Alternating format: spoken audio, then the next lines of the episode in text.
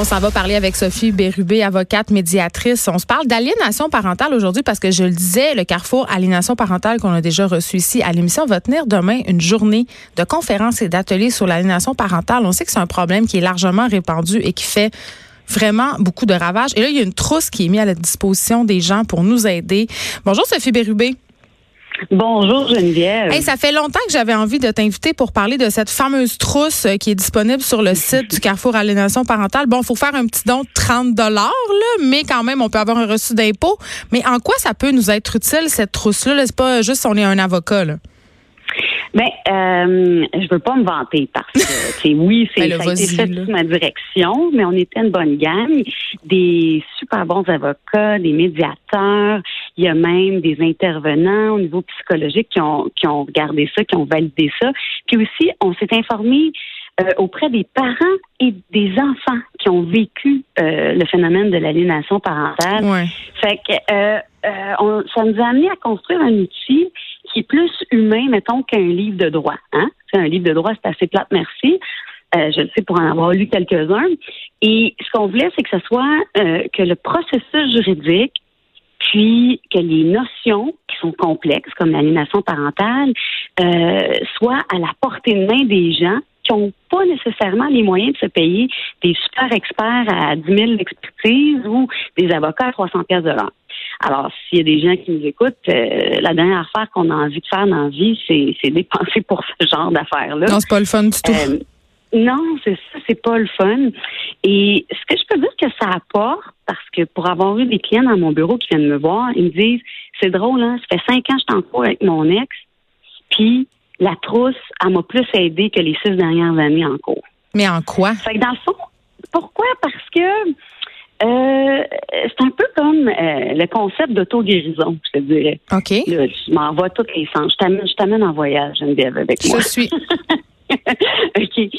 C'est comment on apprend de plus en plus que le patient, que l'énergie du patient va beaucoup jouer sur sa guérison, presque autant que tout ce que les médecins, les infirmières, le système de santé et les médicaments peuvent faire. Mm-hmm. Ben, c'est la même chose dans les conflits familiaux.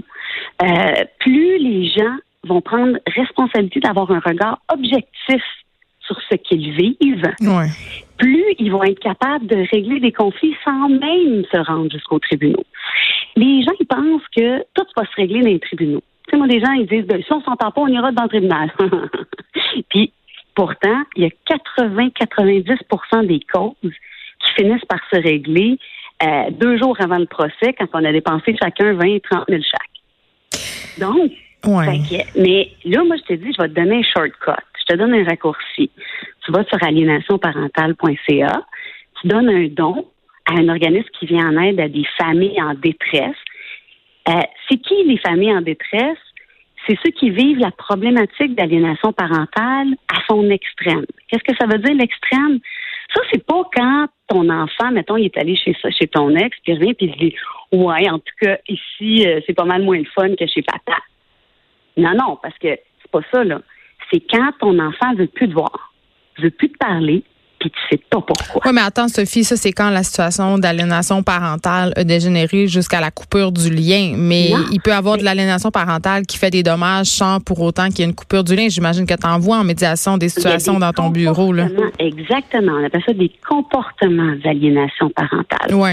Puis les comportements, ils peuvent mener au syndrome de l'aliénation parentale, c'est-à-dire quand l'enfant n'a plus de contact avec son parent.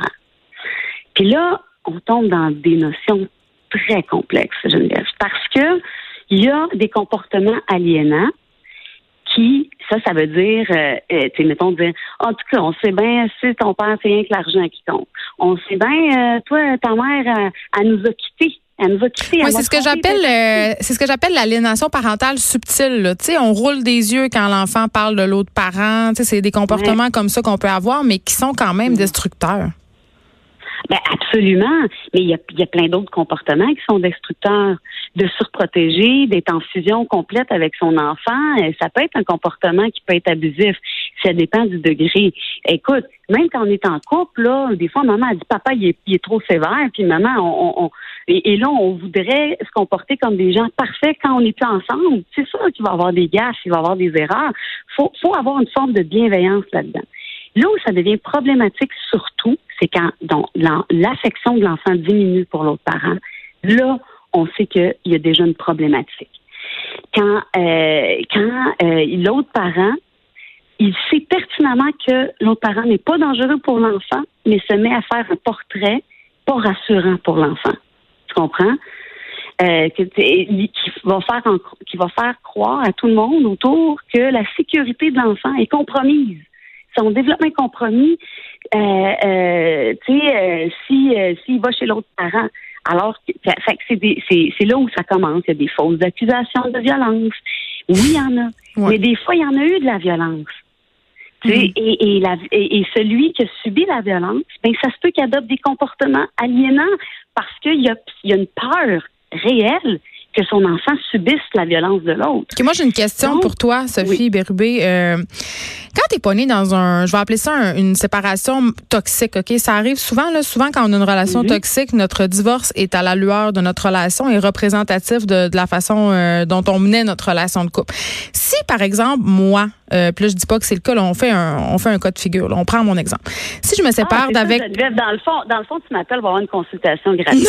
Non, non, moi tout va, moi tout va très bien, tout va très bien. Mais si je suis pas née dans une relation où j'ai l'impression que l'autre parent fait de l'aliénation parentale, mais que l'autre parent refuse de le reconnaître, qu'est-ce que je fais? Ben, Parce que ma boîte courriel est remplie de, de, de emails de mères puis de pères qui sont pas nés là-dedans. Mm-hmm. Ben oui, ben oui. Ben, c'est ça qui est dur. Euh, il n'y en, a pas de solution réelle. Tu sais, c'est quand on s'accuse mutuellement, là, qu'est-ce qui arrive, puis, puis la personne, euh, c'est des mots, c'est des mots qui font peur. Mais ben le jour, Geneviève, où tout le monde va reconnaître que on, a du travail à faire sur soi pour être un meilleur parent, ben ça ne fera plus peur des, des, des, des choses comme ça. Moi, si, si quelqu'un me dit Sophie, tu fais de l'aliénation parentale, quelqu'un en qui j'ai confiance, là, Hmm. Vraiment confiance, qui m'aime, puis qui sait que je suis une bonne personne. Je vais me questionner en maudit, c'est quoi les, les, les, gestes que j'effectue. Je pense qu'on en fait tous. Je pense qu'on en fait tous euh, parfois, sans faire exprès. Bravo, belle réalisation. Maintenant, c'est quoi notre responsabilité? Notre responsabilité, c'est d'intervenir. Parce que quand quelqu'un fait de l'aliénation parentale, là, il pense qu'il a raison des comportements qu'il fait. Par exemple, je sais pas, ton père m'a trompé, c'est un menteur. Hmm. Fait que, euh, pourquoi c'est la vérité? Pourquoi je ne vais pas mentir à mon enfant? OK. Là, tu penses-tu que c'est vraiment le père qui, lui, vient de comprendre que madame, mettons, fait de l'aliénation parentale, qui va convaincre madame qu'elle fait de l'aliénation parentale? Ben non. Mais OK, mais qu'est-ce qu'on fait? On fait intervenir quelqu'un d'autre? Ben oui. Mais c'est pas obligé d'être le juge nécessairement. Ben c'est ça. C'est que c'est il euh, y a, c'est d'inter ben là, on parle pour le parent aliénant, c'est pas mal là tu me demandes la question la plus difficile dans toute la problématique. Bravo Geneviève parce qu'un parent aliénant un parent aliénant avant qu'il réalise puis qu'il accepte qu'il est lui aussi à l'origine du problème puis de la relation toxique puis du dysfonctionnement euh, bonne chance, ça a une gang de psychopathes là-dedans là, qui veulent rien savoir. Et oui, il y a des outils juridiques. Puis on en parle dans la trousse. Tu sais, euh, c'est-à-dire s'assurer de faire avoir des clauses claires. De, dans les contrats de séparation, tu veux dire? Oui, non seulement de ne pas dénigrer l'enfant. ben moi, je parle pas mal de la mère, mais comme tu dis, si je roule des yeux puis je fais comme en tout cas, tu t'en vas chez ton père en fin de semaine, mais je vais tellement m'ennuyer. C'est mieux de m'appeler au moins à toutes les heures. OK? Ou des mères qui appellent ou des pères qui appellent sans arrêt quand tu es chez l'autre parent. Exactement. Et, mais tu sais, ça, euh, écoute, c'est pas facile. Non, c'est pas facile, mais une clause qui dit non seulement ton devoir comme parent, même quand l'autre c'est un trou de cul, excusez-moi en français, c'est de faire en sorte que ton enfant sente qu'il a droit et qu'il a la légitimité d'aimer ses deux parents. Oui, parce qu'après, ils sont dans un conflit de loyauté incroyable, mais c'est bien beau tout ça, fait que ton contrat, là. Par ben, exemple, moi, j'ai vu, ben, dans la trousse, par exemple, excuse-moi, dans la trousse, tu as des exemples de clauses qui disent, moi, euh, comme parent, je m'engage à ne pas dénigrer, je m'engage aussi à favoriser l'image de l'autre parent auprès de mon enfant en lui disant que, un, l'autre parent l'aime, qu'il est en sécurité s'il va chez l'autre parent et j'interfère pas dans son temps de garde. Il y a plein d'outils comme ça. Mais encore là, quand c'est grave, ça se peut qu'on pogne le vrai psychopathe, là, tu sais, qui veut rien savoir. Moi, je vais pas être plate, Sophie. Je vais pas être plate avec ta clause dans les contrats. moi, j'ai ça dans mon contrat de divorce, là. C'est comme ça va de soi une clause. Euh, l'autre parent s'engage à garder une image positive de l'autre parent. Mais, tu sais, après, c'est excessivement difficile à prouver, là, même si c'est une ah, clause que l'autre parent fait de l'aliénation, tu sais. Ah, Geneviève, t'arrêtes pas de mettre le droit en défaut. Ben. Et la justice, t'as raison. Il y a une refonte du droit familial en ce moment, c'est pas pour rien. Mais il y a, il y a non, mais puis on, on fait ce qu'on peut. On est des gens de bonne volonté. Mm. Mais tu sais, comme on dit, tu prêtes serment quand tu vas quand tu vas témoigner devant le juge. Ouais. Hein? Puis si tu dis pas la vérité, tu peux être coupable d'outrage au tribunal ou de parjure puis toute la patente. Mais à tous les matins là, crée-moi qu'il y a du monde qui mente en cours là. Évidemment. Moi, je mentirais pas, j'ai peur. Mais ils vont peut-être arranger la réalité pour qu'elle fonctionne avec mon point de vue donc, la justice a ses limites. Ça, c'est clair. Mais on peut encourager les gens à des comportements positifs en leur rappelant que l'enfant qui est au cœur de ce conflit-là, il est victime d'un abus, il est victime d'une violence. Des deux parents. Des deux parents. Puis, mais peu importe qui, qui a tort, qui, qui a raison. Mettons, toi, là, t'as tort, tort, tort, l'autre a raison, raison. Ça change rien. La problématique, il y a un enfant au milieu de ça qui souffre. Et qui se ramasse déchiré entre ses deux parents. Exactement. Et on a des parents à bout, fatigués. Puis il y en a qui sont plus guerriers que d'autres. Fait qu'il y en a qui vont comme raider le système de justice. Puis oui. Fait mais j'ai de l'espoir parce que sinon j'aurais pas fait une trousse juridique. Hein? Un peu comme le patient qui est malade, ben, la personne qui vit une situation comme celle-là a le devoir, avant même d'aller voir son avocat, de s'informer. Parce que dans s'informer, tu, vas, tu vas pouvoir savoir est-ce que je m'en vais me battre? Sur quoi je vais me battre? Ça va être quoi mon champ de bataille? Qu'est-ce que je vais amener euh, de positif là-dedans en allant, mettons, faire une guerre en disant que l'autre, c'est une personne violente, c'est une personne aliénante? Ben, encore, encore une fois, les enfants sont poignés dans cette bataille-là. ils sont conscients, les enfants. on a l'impression que les enfants, ils s'adaptent, ils se rendent pas compte de rien, même s'ils sont jeunes, mais ils savent, ils se sentent. Un peu comme le quand, quand tu as le cancer, là, puis on, on, te fait décider, tu veux-tu la chimio, tu veux-tu la radio? Il y a des deuils à faire. Puis il y, a des, il y a des choix à faire. Puis d'être informé, de savoir, ben OK, qu'est-ce qui se passe devant les tribunaux? Ça va jusqu'où? Là, là, il y en a peut-être qui nous écoutent, mais qu'est-ce qui arrive dans les tribunaux? Ben, en ce moment, les tribunaux, puis avec la réforme euh, de la nouvelle loi sur le divorce, on est plus conscient de ces violences psychologiques-là, puis on y accorde plus d'importance. Donc, il y a une évolution dans notre droit. Ceci étant dit, euh, même si un juge, puis les juges, ça arrive des fois que le juge dit il y a aliénation parentale et l'expertise le dit, il y a aliénation parentale, mais l'enfant, il a 14 ans, puis il veut plus voir son père, puis je peux pas le forcer. Par contre, je vais forcer les parents à avoir de l'accompagnement aller voir un psy euh, pour pour pour euh, on va forcer des, peut-être des contacts supervisés pour s'assurer que les les les les les, les, euh, comment dire les, les rapports avec l'enfant sont plus sains. J'ai un cas d'un petit gars de 10 ans, c'est lui-même qui a demandé d'être placé à DPJ. Lui-même. Il n'avait jamais vu ça. le juge n'avait jamais vu ça. Par, être placé en milieu neutre, tellement que euh, il ressent la pression puis le conflit entre ses parents.